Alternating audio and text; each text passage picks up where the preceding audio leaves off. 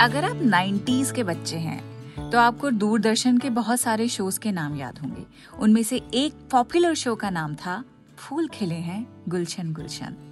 एक talk show था, बल्कि इंडियन टेलीविज़न का पहला टॉक शो हुआ करता था, तबस्सुम गोविल उसे होस्ट करती थी, और आज का जो एपिसोड है, वो तबस्सुम को ही याद करते हुए हमने बनाया है।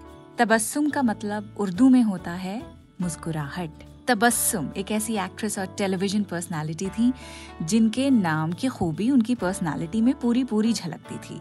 उनके स्क्रीन पर आते ही व्यूअर्स के चेहरे तबस्सुम से खिल उठते थे। वेटरन एक्टर और इंडियन टेलीविज़न के पहले टॉक शो फूल खिले हैं गुलशन गुलशन की होस्ट तबस्सुम गोविल का 18 नवंबर को 78 इयर्स की उम्र में इंतकाल हो गया। इसलिए आज का ये जो एपिसोड है, इसमें हम मुस्कान के बारे में बात करेंगे, तबस्सुम के बारे में बात करेंगे। उदास होकर सैड म्यूज़िक के साथ नहीं करेंगे, मुस्कुरा के करेंगे। तबस्सुम की जो लेगेसी है, मुस्कुराने की, खिलखिलाने की, उसी तरह की म्यूज़िक के साथ इस पॉडकास्ट की शुरुआत करेंगे।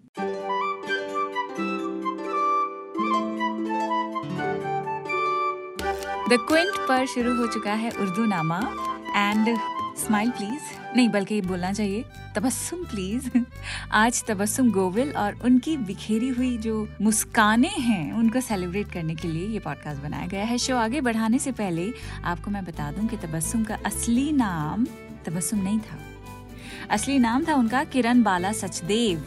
नाइन्थ जुलाई 1944 में इनकी पैदाइश हुई और पहली फ़िल्म जो इन्होंने की, बतौर चाइल्ड आर्टिस्ट ऑफ़ कोर्स तो उस फ़िल्म को करने के दौरान ये ढाई या तीन साल की उम्र इनकी थी। उस फ़िल्म का नाम था नरगिस।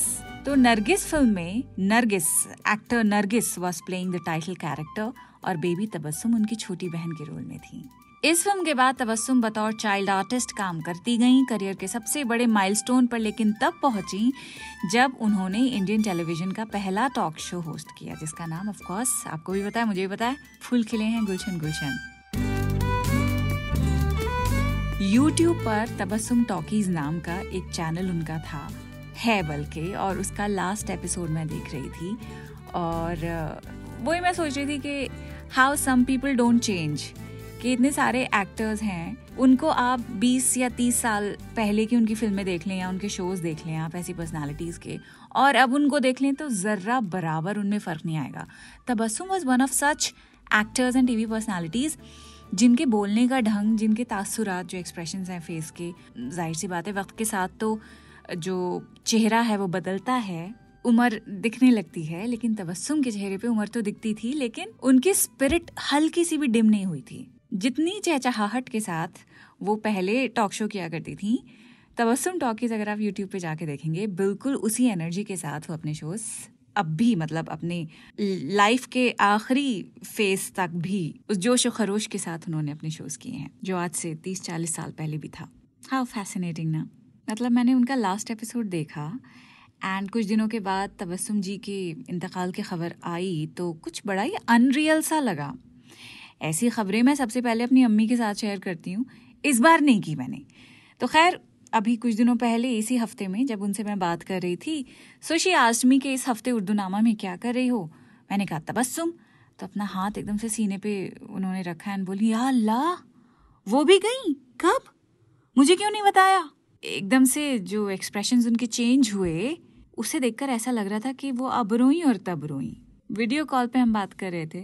तो खैर, ये हाल है तबस्सुम के अपने ऑडियंस के साथ, जो कनेक्ट था उसका। मेरी अम्मा ही नहीं, बल्कि उनके और भी जो दूसरे फैंस हैं, उनका भी यही हाल था। सोशल मीडिया पे इतने सारे लोगों के मैं पोस्ट्स पढ़ रही थी कि तबस्सुम का जो एक काम था, तबस्सुम बिखेरने का, वो काम उन्होंने बखूबी किया और आखिरी सांस तक कर दी गई।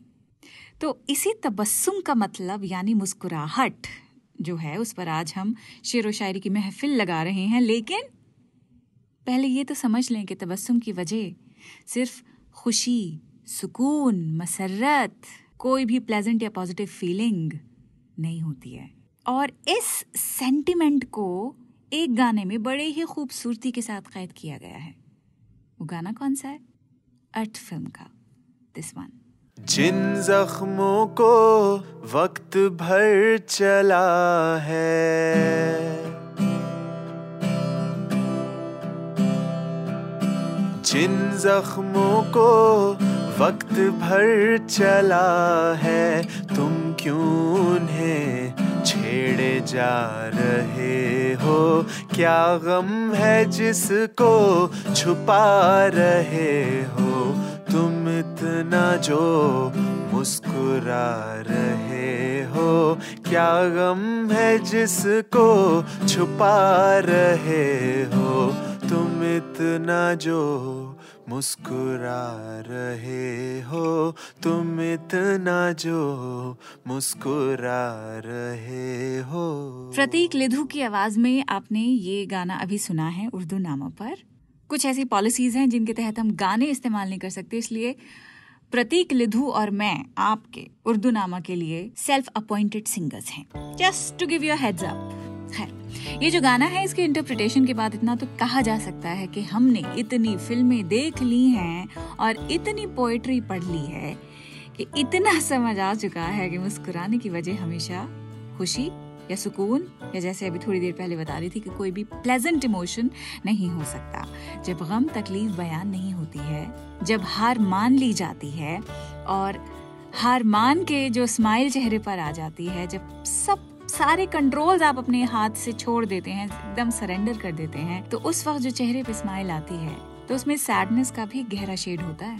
जिगर मुरादाबादी ने भी अपने एक शेर में बहुत खूबसूरती से इस बात को कहा है। लिखते हैं, अशकों के तबस्सुम में, आहों के तरन्नुम में, मासूम मोहब्बत का मासूम फसाना है। अश्क यानी आँसू, तरन्नुम का मतलब होता है वो वर्ड जिन्हें म्यूज़िक दी गई हो, जिन्हें किसी लय में गाया गया हो। शायर कहता है कि बहते हुए आंसुओं में एक तबस्सुम है, मुस्कान है, आहों में एक लय है, तरन्नुम है, म्यूज़िक है, और ये दोनों ही चीज़ें एक इनसेंट मोहब्बत की रुदाद बयान करती हैं। जोश मलिहाबादी का भी आप ये शेर सुनिए। लिखते हैं, तबस्सुम की सजा कितनी कड़ी है, गुलों को खिल के मुरझाना पड़ा है। यानी फूल जो है, उसकी सजा ही खिलने की ये है कि बाद में उसको मुरझाना पड़ता है। उबैदुल्ला अलीम यहाँ अपने महबूब की तारीफ़ करते हुए कह रहे हैं कि उसकी खूबियों की फहरिस्त जो लिस्ट है उसकी क्वालिटीज की, वो बहुत लंबी है and probably he doesn't have words for them लिखते हैं, इश्वा भी है, शोखी भी, तबस्सुम भी, हया भी। इश्वा भी है, शोखी भी, तबस्सुम भी, हया भी। जालिम में और एक बात है, इस सब के सिवा भी।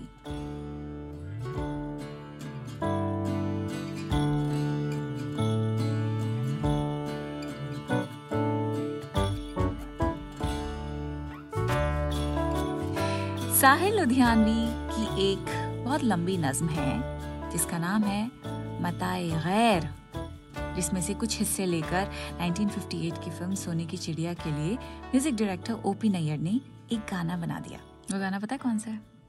प्यार पर बस तो नहीं है, मेरा लेकिन फिर भी तू बता दे कि तुझे प्यार करूँ या ना करूँ।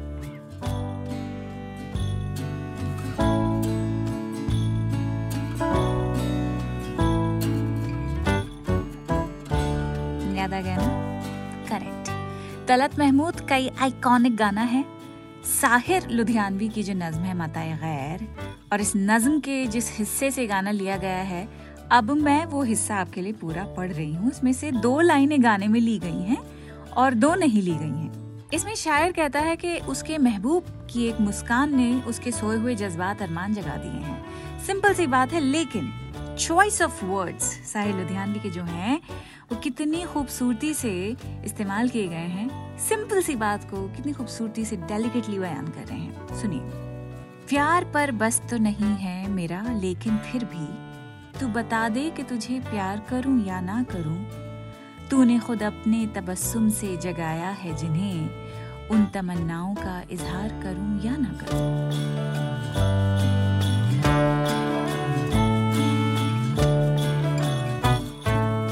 साहिल लुधियानवी की, एक और स्टाइल की, एक और बात, एक और नज्म उनकी है, उसमें से छोटा सा हिस्सा मैं आपको सुना रही हूँ। इस नज्म का नाम है हिरास। अपनी इस नज्म हिरास में, साहिर अपने महबूब की मुस्कान को जहालत के अंधेरों में रोशनी की मिसाल दे रही हैं। लिखते हैं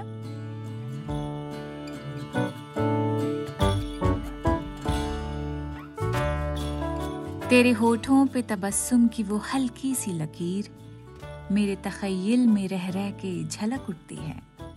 तखयल यानी इमेजिनेशन ख्याल से तखयल बना है। तखयल इमेजिनेशन तेरे होठों पे तबस्सुम की वो हल्की सी लकीर मेरे तखयल में रह रह के झलक उठती है।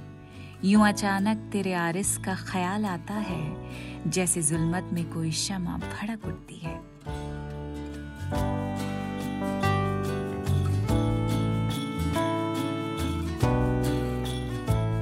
आरिज का मतलब होता है गाल। मुस्कान गाल तक ही तो जाती है ना? और जुल्मत के मायने हैं इग्नोरेंस। यूँ अचानक तेरे आरिस का ख्याल आता है, जैसे जुल्मत में कोई शमा भड़क उठती है। कि जब मैं तेरे गालों के बारे में, मुस्कुराते हुए चेहरे के बारे में सोचता हूँ, बिल्कुल ऐसा लगता है जैसे कि जहालत में किसी ने इल्म की रोशनी का दिया जला दिया हो। लेकिन जब तबस्सुम नहीं मिल पाता, मुस्कुराया नहीं जाता तो उसके लिए भी साहिल लुधियानवी के पास एक और नज्म है। उस नज्म का उनवान है किसी को उदास देखकर। इसका भी एक छोटा सा हिस्सा आपको सुना रही हूँ। लिखते हैं।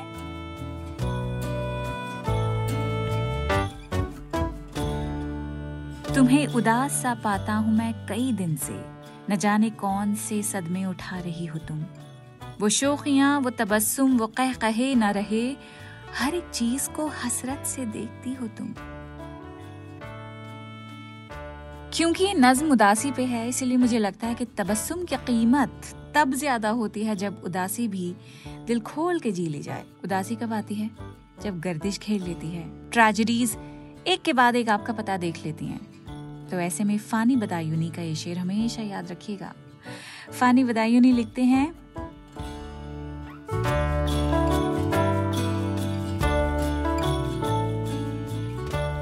हर मुसीबत का दिया एक तबस्सुम से जवाब। हर मुसीबत का दिया एक तबस्सुम से जवाब। इस तरह गर्दिश दौरा को रुलाया मैंने। गर्दिश दौरा यानी ज़िंदगी के उतार चढ़ाव। कितना सही, कितना अप्रोप्रिएट और कितना मोटिवेशनल शेर है ये, है ना? बुरे वक्त को रुलवा देने का मतलब होता है हिम्मत ना हारना, है कि नहीं? हौसले की गर्माहट के साथ मुश्किल वक्त के जाड़े को पिघलाइए, हार ना मानिए। अब चाहे गर्मी को पछाड़ना हो कि सर्दियाँ, सर्दी का मौसम अब शुरू हो गया है, उसको पछाड़ने की बात हो, हिम्मत मत हारिए, अब बीमार मत पड़िए प्लीज़। दिसंबर शुरू ही हो गया है तो सर्दी तो सबसे पहले बहुत बहुत मुबारक हो आपको और सेलिब्रेट करने के लिए गजक, मूंगफली की पत्त मैंने मंगा लिया ऑलरेडी साथ ही मटर पुलाव बनाऊँगी मैं, उसके साथ शलजम का अचार भी बन जाएगा एंड नॉन वेजिटेरियंस के लिए जो मेन्यू है, उसमें पाए विद खमीरी रोटी है. सब कुछ घर में पकाऊँगी मैं, लेकिन ये सब होगा अगले हफ़्ते. सर्दी स्पेशल पोएट्री और मेरी कुछ खास सर्दी स्पेशल रेसिपीज़ बिकॉज़ सर्दी को तो मैं खाने के साथ ही रिलेट करती हूँ। गर्मियों में तो वैसे ही मेरा दिल एकदम से उचाट हो जाता है। खाने पीने का बिल्कुल दिल नहीं जाता है। सारी कसर मैं सर्दियों में आके निकालती हूँ। तो जब मैं शेर व शायरी आपके साथ शेयर करती हूँ, जो मैं पढ़ती हूँ, आपके साथ शेयर करती हूँ तो खाने और पकाने की जो रेसिपीज़ हैं, वो क्यों ना करूँ? तो एक सर्दी स्पेशल एपिसोड उर्दू नामा का आपको अगले हफ़्ते सुनना पड़ेगा। इंतज़ार करिएगा।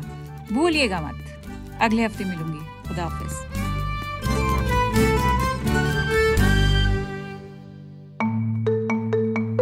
आप सुन रहे थे द क्विंट का पॉडकास्ट